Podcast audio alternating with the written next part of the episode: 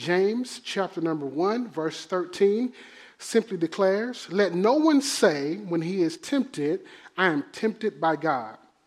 For God cannot be tempted with evil, and he himself tempts no one. But each person is tempted when he or she is lured and enticed by their own desires. Then desire, when it has conceived, gives birth to sin. And when, and when sin, and, and sin, when it is fully grown, brings forth death. Do not be deceived, my beloved brothers. Every good and perfect gift is from above, coming down from the Father of lights, with whom there is no variation or shadow due to change.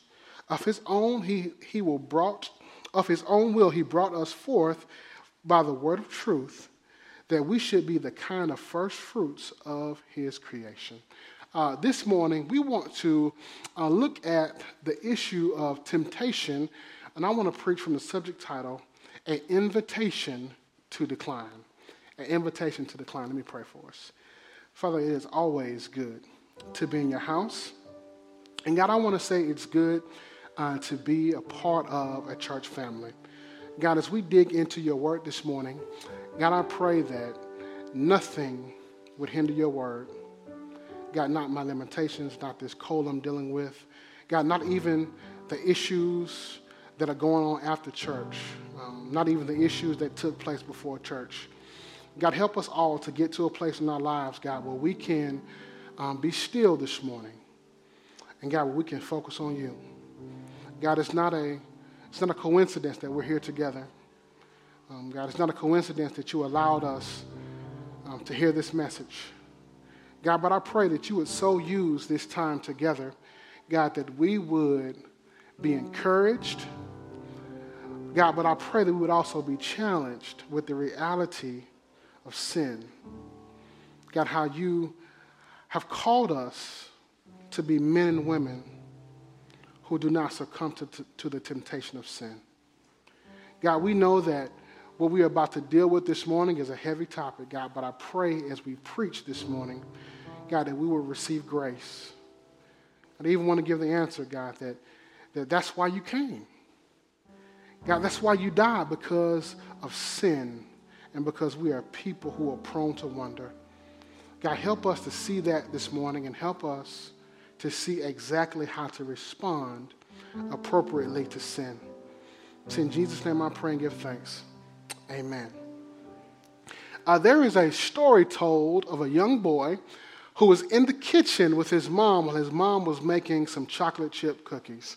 The little boy was excited because he loved mama's chocolate chip cookies. But like most moms, mom made a decision that he could not partake of the cookies until after he ate his dinner. Mom had finished uh, making the cookies and she left them on the shelf so that they could cool. And before she left the kitchen, mom looked him directly in the eye and said, Boy, don't you dare eat those cookies. The little boy said, Yes, ma'am. And as she walked out of the uh, room, sin began to wrestle with him in his heart. He pulled up a chair to the counter and he stared at the cookies. And the more he stared at the cookies, the more he imagined how good the cookies taste. And after a while, he went from staring at the cookies to actually partaking in the cookies. He was surprised when his mom re entered the room because she quickly said, Didn't I tell you not to eat the cookies? And with a full mouth, the little boy replied, You don't understand, mommy. I got up on the chair and my teeth got caught on the cookie. I, wanted to tell that story this morning to kind of break the ice because uh, we're going to deal with a heavy topic this morning. Uh, the passage that we are going to consider this morning is a passage that addresses the topic of temptation. As we enter into this conversation, we got to understand that temptation though it has many forms, is something that every believer must deal with. Uh, this morning, we want to understand that temptation is like an invitation. It is an invitation not to have fun. It is not an invitation to be free. It is not an invitation just to live your best life. When we are tempted, we are invited to a rebellious journey called sin. Uh, most of us can remember having a senior skip day in high school. It was the day where the seniors would, the senior class would, would, would not go to school. They would be away from the authority of parents. They would be away from the authority of teachers. And every other class would be invited to senior skip day. Every other class would be invited on this journey to live free and independent from school and teachers and parents. I really believe that's how we should look at the issue of sin that anytime we're tempted, anytime you are presented with a temptation, essentially Satan is inviting you to live outside of God's authority, to live outside of God's rule, and to live outside of Christ's reign. Now, to, to, to get this, put this into proper perspective, last week we spent time focusing on the issue of trials. Uh, in our time together, we concluded that trials come with certainty. You and I must live our life in such a way where we expect for trials to come. The text literally says, not if trials come, but when trials come. Secondly, we spoke about how trials come with diversity that trials are various, they are multifaceted, they are multicolored. The trials that I face will be different than the trials that you face. The trials of a young person will be different than the trials of an old person. Trials come in different ways. And lastly, we considered that there is a legacy left behind by our trials. James 1 4 simply says, And let steadfastness have its full effect that you may be perfect and complete, lacking in nothing. When you read verse 4, the word perfect in the text is communicating the issue of maturity that God desires that you grow to a place of maturity. That God desires for everyone who's placed their faith in Christ, who's been born again, to not stay as a baby. Yes, God meets you exactly where you are. The gospel message meets us where we are. God does not expect you to change who you are to be a part of his family. But the greatest thing about the gospel is that God meets us where we are, but God does not leave us where we are.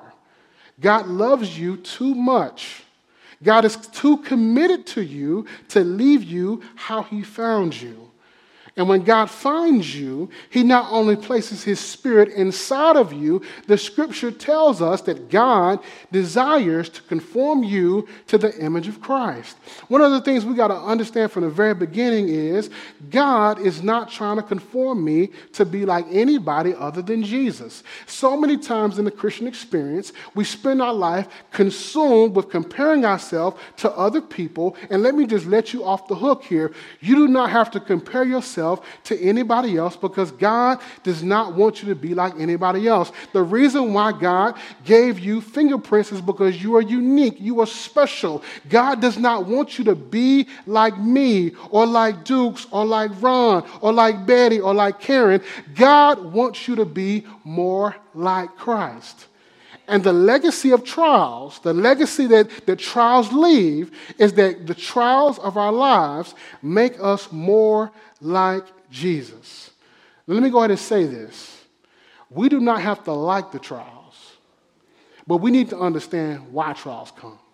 You need to understand why God allows you to go through hard seasons. And the reason why is because God wants you to be perfect, God wants you to be complete, God wants you to be mature. Now, in our passage today, we want to look at a different kind of test. And this test is the test called temptation. So, our first point is we want to consider the substance of temptations. Verse 13 says, Let no one say when he or she is tempted, I am being tempted by God. For God cannot be tempted with evil, and he himself tempts no one. As we jump into the first point uh, on the substance of temptation, I believe that it is important for us to consider the fact that there is a huge difference between temptation and trials. Yes, God does ordain some trials for your life. God assigns certain trials for you to go through, but temptations are different. Our trials lead to God's glorification, while temptation leads to self gratification. Our trials build strength, while temptations prey on weakness. Our trials require perseverance, while temptations encourage you to take a shortcut. We must understand that temptation is enticement to do evil. It is an invitation to rebel against God. And James does not spend a lot of time uh, talking about the origin of evil, but he does take the time to tell us very clearly that God is not the author of evil. James reminds us that God is not the author of temptation. But it is very easy for us to see in our lives that temptation is real. And if we're honest, many of us, myself included, have had seasons in our life where, where we have succumbed to a temptation and we have blamed God for the temptation and for us falling into temptation. Is that not what happened in Genesis chapter number three? Is that not what happened with Adam and Eve? In Genesis 3:12, it says, uh, the man said, the, the woman whom you gave me, she gave me the fruit. Essentially, he was saying, God, if you hadn't gave me that woman, we've all said this before. God, if you hadn't put me in this circumstance, God, if you hadn't allowed this to happen, God, if you hadn't done what you did, then I would not have fallen into sin. For, before we try to shame Adam and Eve, we need to understand that all of Adam and Eve's children, that's everybody under the sound of my voice, we all have an issue with admitting and placing blame on others when it comes to sin. It's amazing to me how uh, my kids, I, I love my kids, but it's amazing to me how Titus has become the fall guy in the house. if something goes wrong, they blame Titus. And I've had to mature to a place where I don't have to just take, I cannot take their word. Now, sometimes it is Titus, because that's my, that's my problem child, right? but, but, but sometimes they, they, they just point the finger at Titus because they don't want to accept responsibility. And all of us, that, that's kind of what we do. It's, it's much easier for me to blame my wife, to blame my church, to blame my circumstances, to blame my boss, to blame my coworkers, to blame those who are under me. It's easy for me to point the finger at others rather than accepting personal responsibility. It's also easy for me to point the finger at God. I know that that sounds weird for me to say, but it's true that sometimes we have the mindset, Lord, if you hadn't have done this, or Lord, if you had have just done this, then I would not be in this circumstance or situation. Because James understands that that, that is a natural, in the, uh, there is a natural inclination for us to do that. He tells us that God never tempts us to sin because God cannot sin. It is inconsistent with the character of God to entice you to sin. Uh, that statement is sound doctrine, but it is also for our protection. We have a human proclivity to blame God when we are tempted. But here's the truth we should never be in a place where we blame God. Matthew 6 13 actually teaches us to ask the Lord to lead us not into temptation. Essentially, He is encouraging us to pray that God would keep us from situations where we are tempted. In 1 Corinthians 10 13, Paul uh, builds on what Jesus says in Matthew uh, 6. He says in, in 1 Corinthians 10 13, uh, No temptation is taking you, but that is common to man or woman. But God is faithful, who will not let you be tempted beyond your ability. But with the temptation, he will provide the way of escape that you may be able to endure it when the scripture is telling us is yes, does the Lord allow us to be tempted? Yes, it's very clear in the text. But with the temptation, the text is telling us that God also is faithful to provide a way of escape. One of my uh, favorite movies is uh, the movie National Treasure. It is a very far fetched movie. It is not uh, historically accurate. It's pretty clean, though. So it's a movie that I, I watch often. Um, it's a movie that's usually, um, doesn't matter what time of day, it just this it's usually on. And you know, whenever I'm I'm at home, I'm watching TV. I, if I see National Treasure, I'm usually going to watch it because it's one of my favorite movies, right? When you think about the first National Treasure, when they finally find the treasure they're up under the church. Uh, they, they find the entrance. They send the bad guys away, and they find this phenomenal treasure. And, and, and excitement of over finding the treasure quickly turns to gloom and doom because they don't know how they're going to get out. One of the characters says, What's the point of finding the treasure if we have no way of escaping? And Nicolas Cage's character says, When the Masons built the treasure chest, they would have always provided a way of escape. I want you to think about it that. When God orchestrates our life, He always provides the way of escape. There's never a temptation in your life where God does not give you an alternative to exit. But here's the truth many times we are unwilling to take the exit. So, first, we see the substance of temptation, but secondly, we see the source of temptation. Verse 14 says, But each person is tempted when he or she is lured and enticed by their own desires. Uh, having made a powerful defense of God's character in verse 13, James then begins to speak about the source of our temptations. Verse 14 again says, But each person is tempted when he or she is lured and enticed by their own desires. Um, this, is, this is for my older crew, um, what I'm about to say. There's an old comedian named Flip Wilson who, I'm not going to tell most of his jokes, but he always would say, he had, he had a, a common phrase the devil made me do it. Many of us, when we face temptations and we succumb to our flesh and we make decisions to be disobedient to God, we quickly, we quickly after maybe blaming the Lord, we want to shift the blame to Satan. We want to shift the blame to the devil made me do it. Like, I, there, there was no way I could get out of it. It's not the truth. The scripture says it's our own desires that lead us to sin. Now, I think it's important for me to say desires by themselves are not good or bad. Many of our desires are good and consistent with the character and the nature of God. The desire for sex is a good desire. It just needs to be fulfilled the right way. The desire for the, a family is a great desire. The question is, how do you fulfill the, the, the, the, desire? The desire for respect, the desire for love, the desire for a job. All of those desires are great desires. The question is, how will you fulfill the, the, the desire that you've been given? Um, I can remember when I was in college and um, I, I was a business major at Morehouse, and I remember taking, taking business statistics, and I was struggling in the class.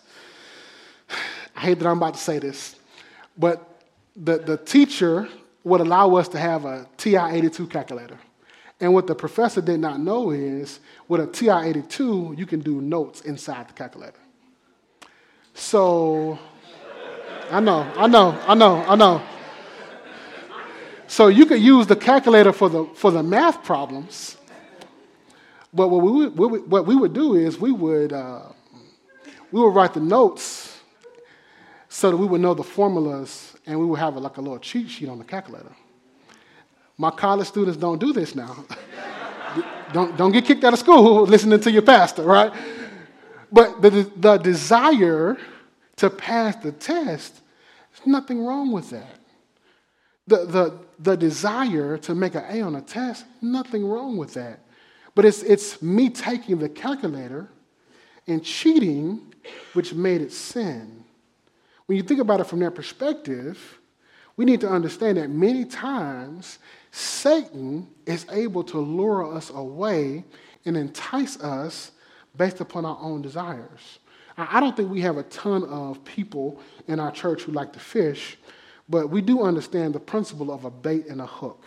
When folks go out to fish, they don't throw the hook in the water by itself. They put some bait on the hook because the bait itself implies that it's something desired, uh, it's something desirous to the thing you're trying to catch.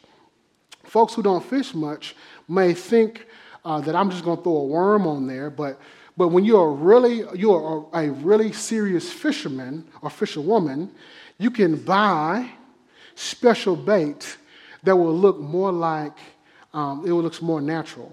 The best bait moves a certain way. It responds to the water a certain way. It has a certain texture. It, it looks a certain way in the sun. And when fishermen are serious, they're going to make sure the bait is appealing and catching. If you want to catch fish, you got to put some on the end of the line that the fish is looking for. That's how Satan does us. When Satan tries to hook us, when Satan tries to tempt us, Satan puts something on the hook that you're looking for.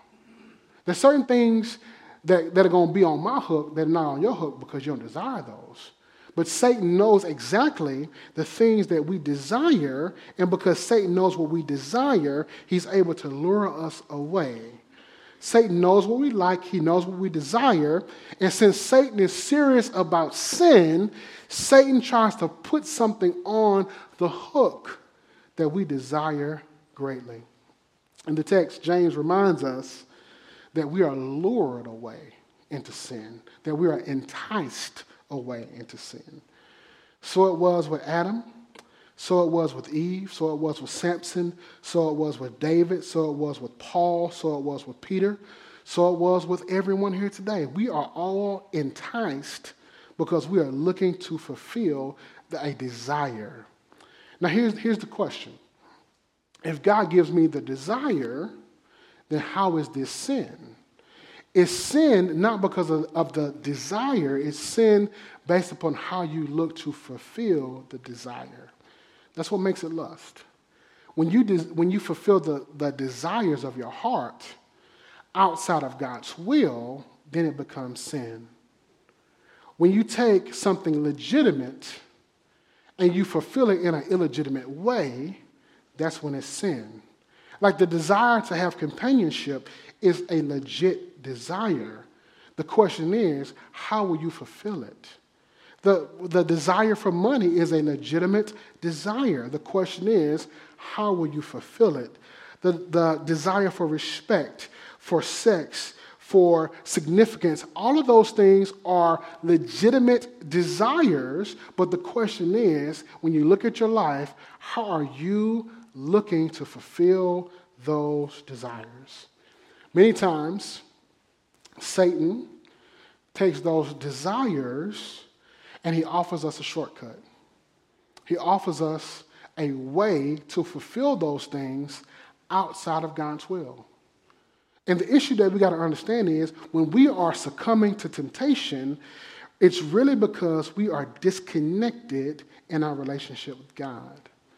We are discounting what God has told us in His Word. We are forgetting who we are in Christ, and we are forgetting whose we are in Christ. So this morning, as we look at this issue of temptation, I got to ask you a question. Like, how is your spiritual health this morning? Because if my spiritual health is bad, then I'm more likely to succumb to the temptation. If I'm disconnected from the Lord, I'm more likely to succumb to the temptation. If I'm not under the authority of God's word, I'm in a place where I'm unwilling to accept what God has said is true. Doesn't matter what the issue of temptation is, whether it's revenge or power or fame or ambition or materials, we need to be clear that these are things that Satan can use against us to cause us to take shortcuts with God. So, first, we see the substance of temptation. Secondly, we see the source of temptation, our desires. But thirdly, we see the sequence of temptation. Verse 15 says, Then desire, when it is conceived, gives birth to sin, and when it is fully grown, brings forth death. Remember that temptation is an opportunity to accomplish a good thing in a bad way.